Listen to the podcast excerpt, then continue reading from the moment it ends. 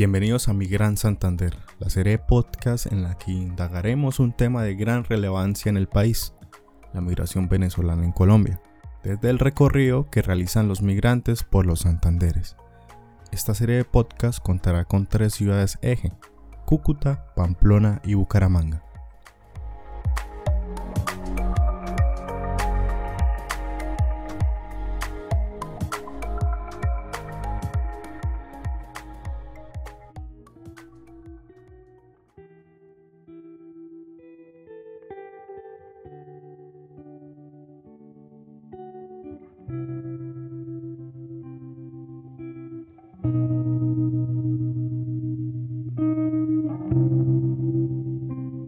Las zonas fronterizas y puntos cruciales. Una parte fundamental de la migración venezolana en Colombia se ha concentrado en las zonas fronterizas, donde la geografía y la proximidad geográfica desempeñan un papel esencial. Hay varios puntos fronterizos importantes entre Colombia y Venezuela. Aquí un esbozo rápido de alguno de ellos. Iniciando en la región de La Guajira, la costa norte de Colombia también ha sido un destino importante para los migrantes venezolanos. La proximidad a la frontera ha llevado a una influencia significativa de inmigrantes en búsqueda de empleo y refugio en esta región. Otra de ellas es la ciudad de Arauca, en el departamento de Arauca. Es otro punto de tránsito crucial. La cercanía de esta región a Venezuela la convierte en una ubicación estratégica para los migrantes que buscan cruzar la frontera. Debemos señalar también los puentes informales y caminos de trocha. Además de los cruces oficiales, se han establecido puentes informales y caminos de trocha a lo largo de la frontera. Estos puntos no regulados a menudo plantean riesgos para los migrantes, ya que pueden estar expuestos a peligros como la explotación y el contrabando. Y por último, en este resumen rápido está la ciudad de Cúcuta, en el departamento de Norte Santander, que se ha convertido en el punto de entrada crucial para los migrantes venezolanos. El puente internacional Simón Bolívar conecta Cúcuta con la ciudad fronteriza venezolana de San Antonio de Táchira. Este cruce ha sido una de las principales rutas utilizadas por los migrantes. Hoy hablaremos de Cúcuta y sus zonas fronterizas. Estarán los protagonistas de dichos puntos migratorios, las voces de personas que viven muy cerca la migración en dichos puntos geográficos.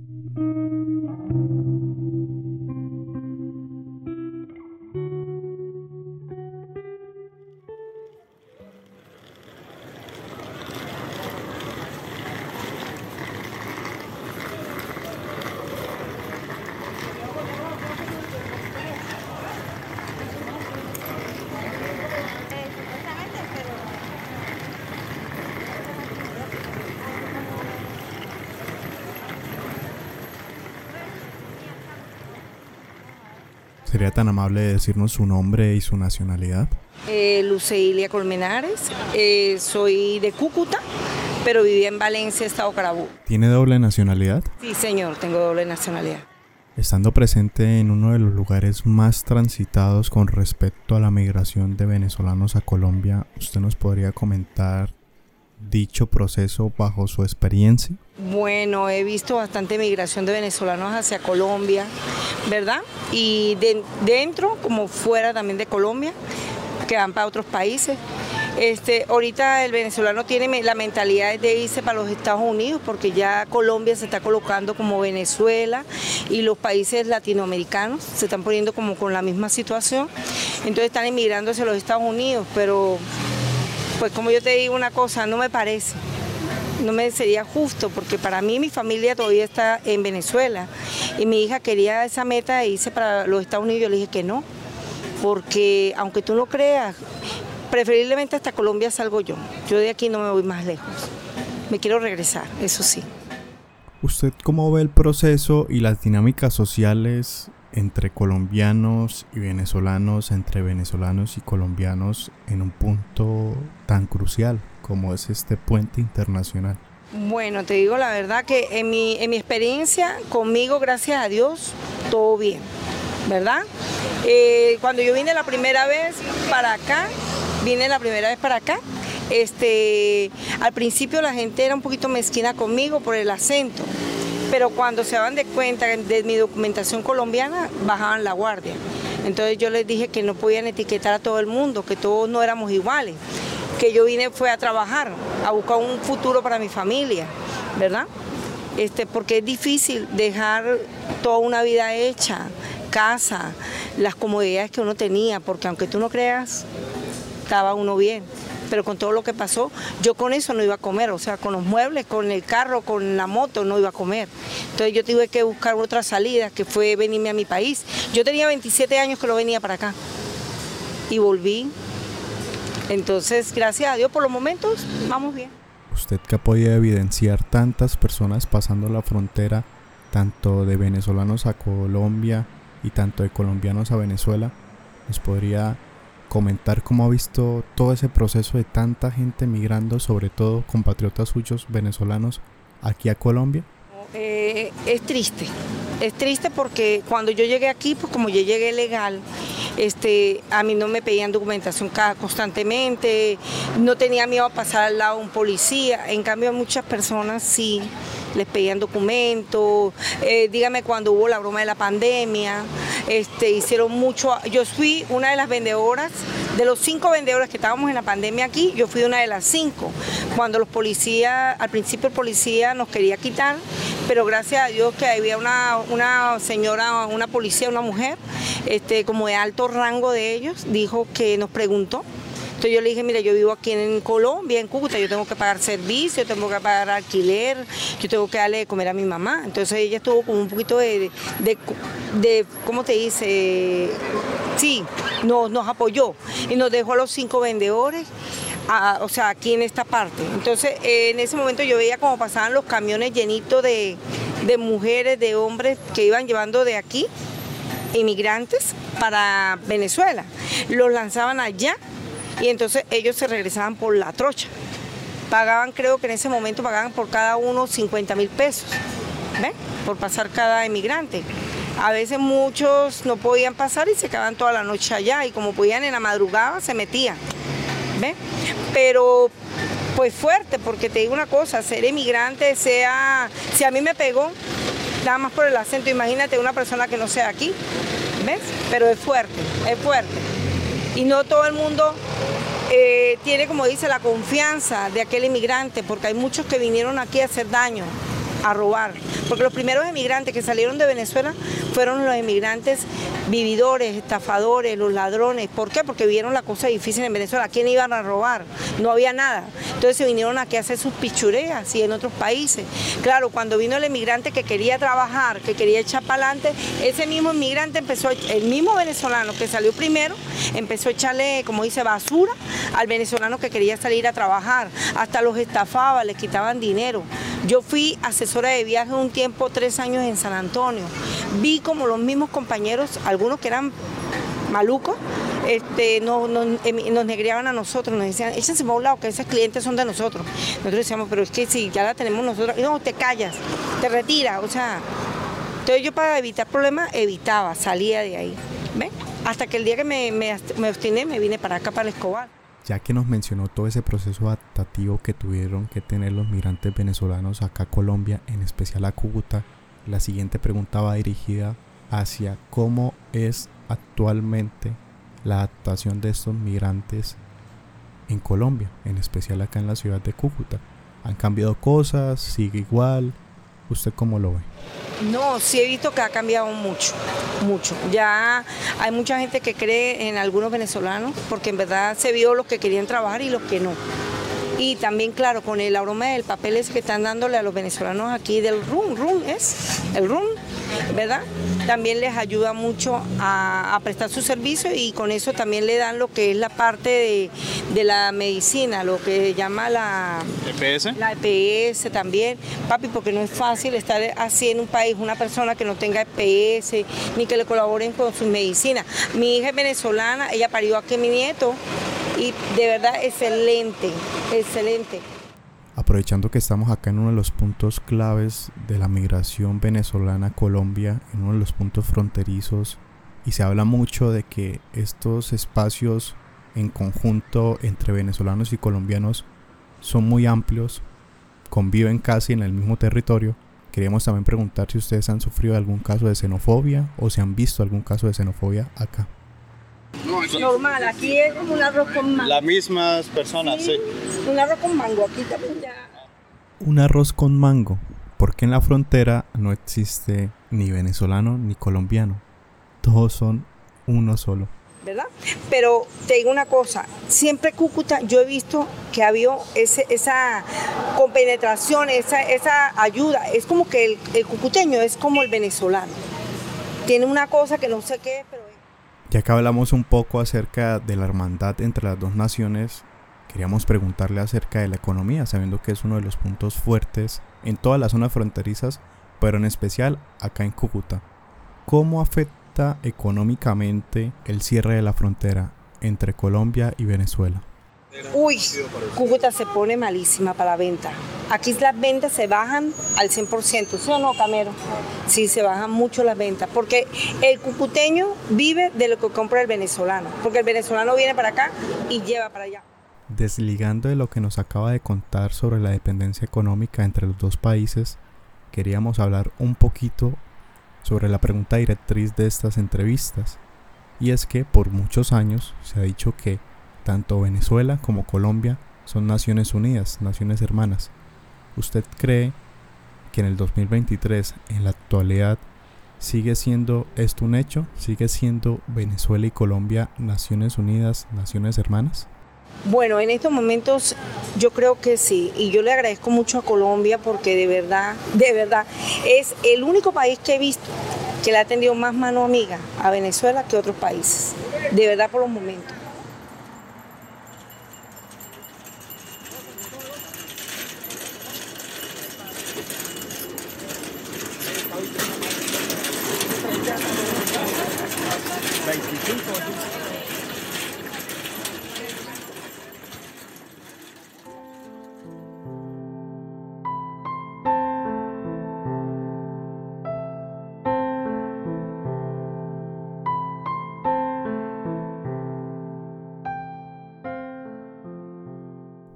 Recordemos que estas grabaciones se hicieron en los puentes internacionales Simón Bolívar y Francisco de Paula Santander, que conectan al estado de Táchira, en Venezuela, con la ciudad de Cúcuta, en el norte de Santander.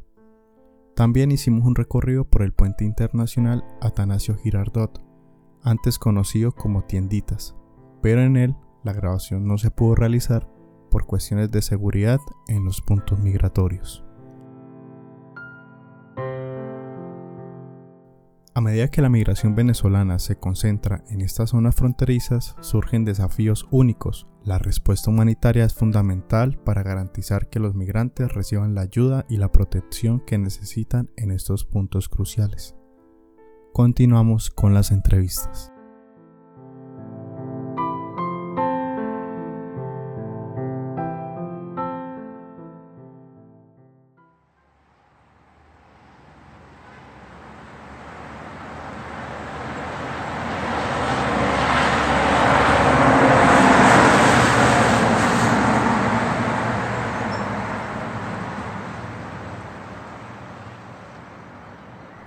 Decirnos su nombre, por favor?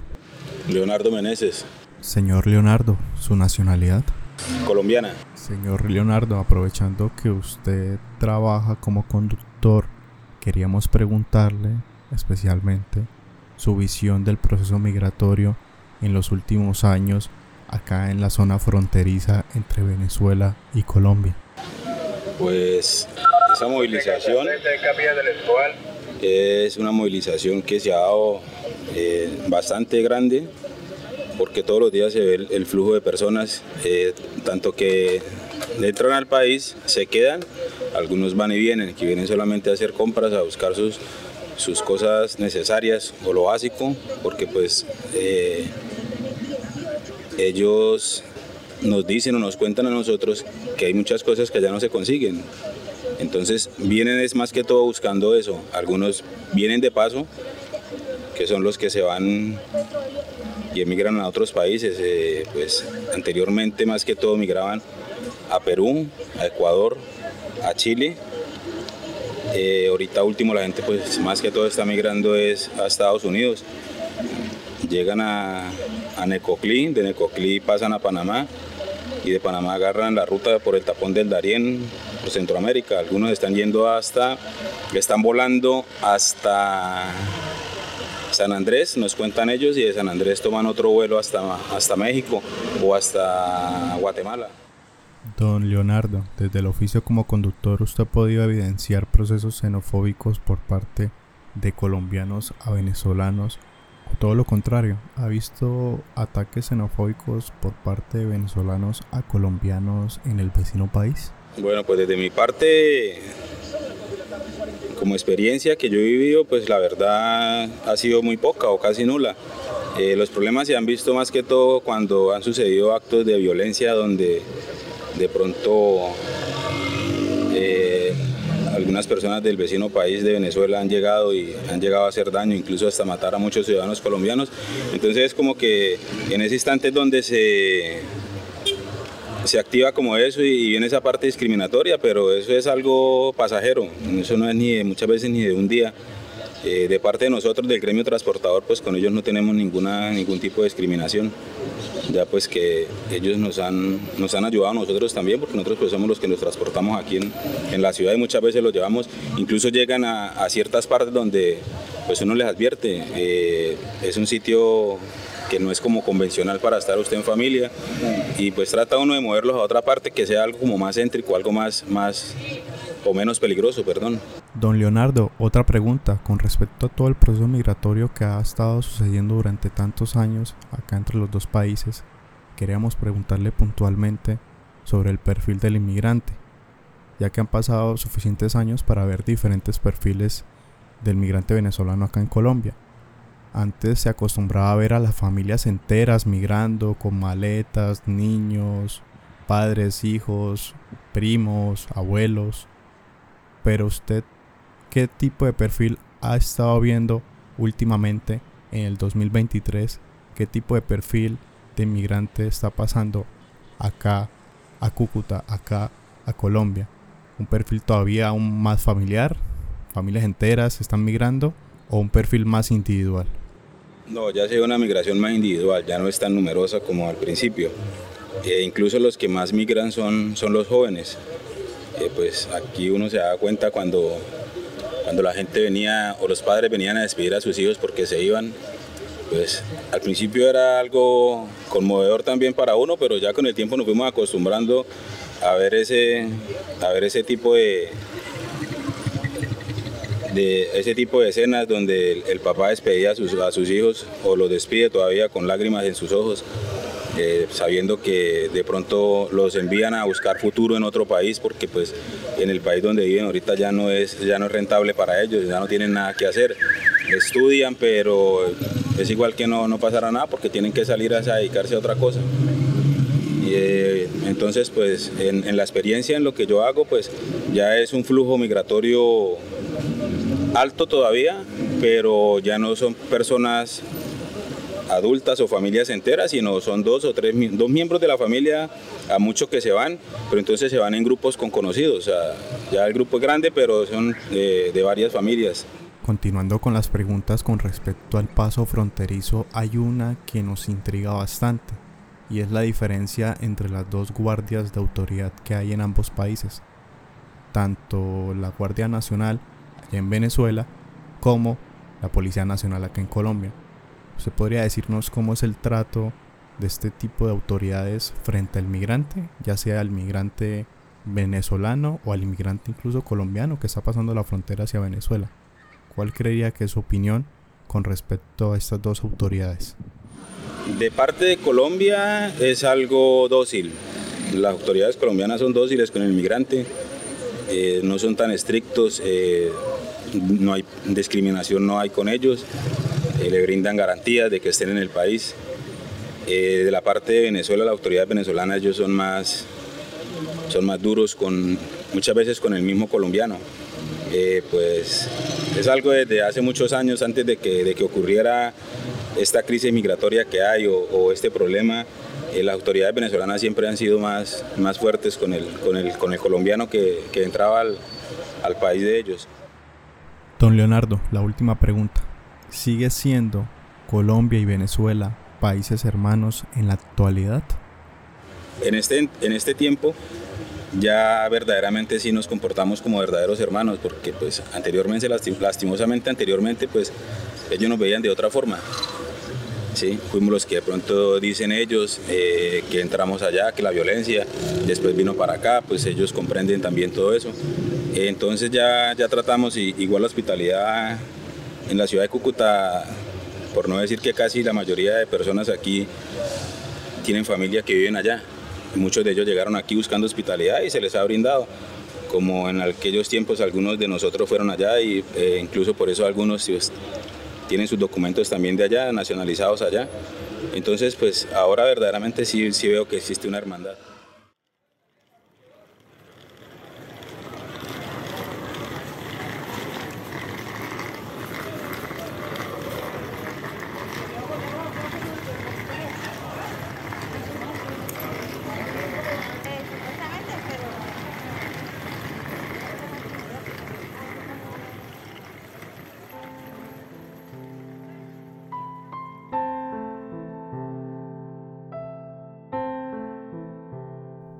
Mientras llegamos al final de este episodio, queríamos invitarlos a reflexionar sobre la importancia de la ciudad de Cúcuta en la inmigración venezolana en Colombia. A lo largo de nuestra exploración, hemos visto cómo esta ciudad ha abierto sus brazos a miles de migrantes que buscan una vida mejor, enfrentando innumerables desafíos en el camino. Cúcuta es un recordatorio poderoso de la empatía humana y la solidaridad en tiempos difíciles.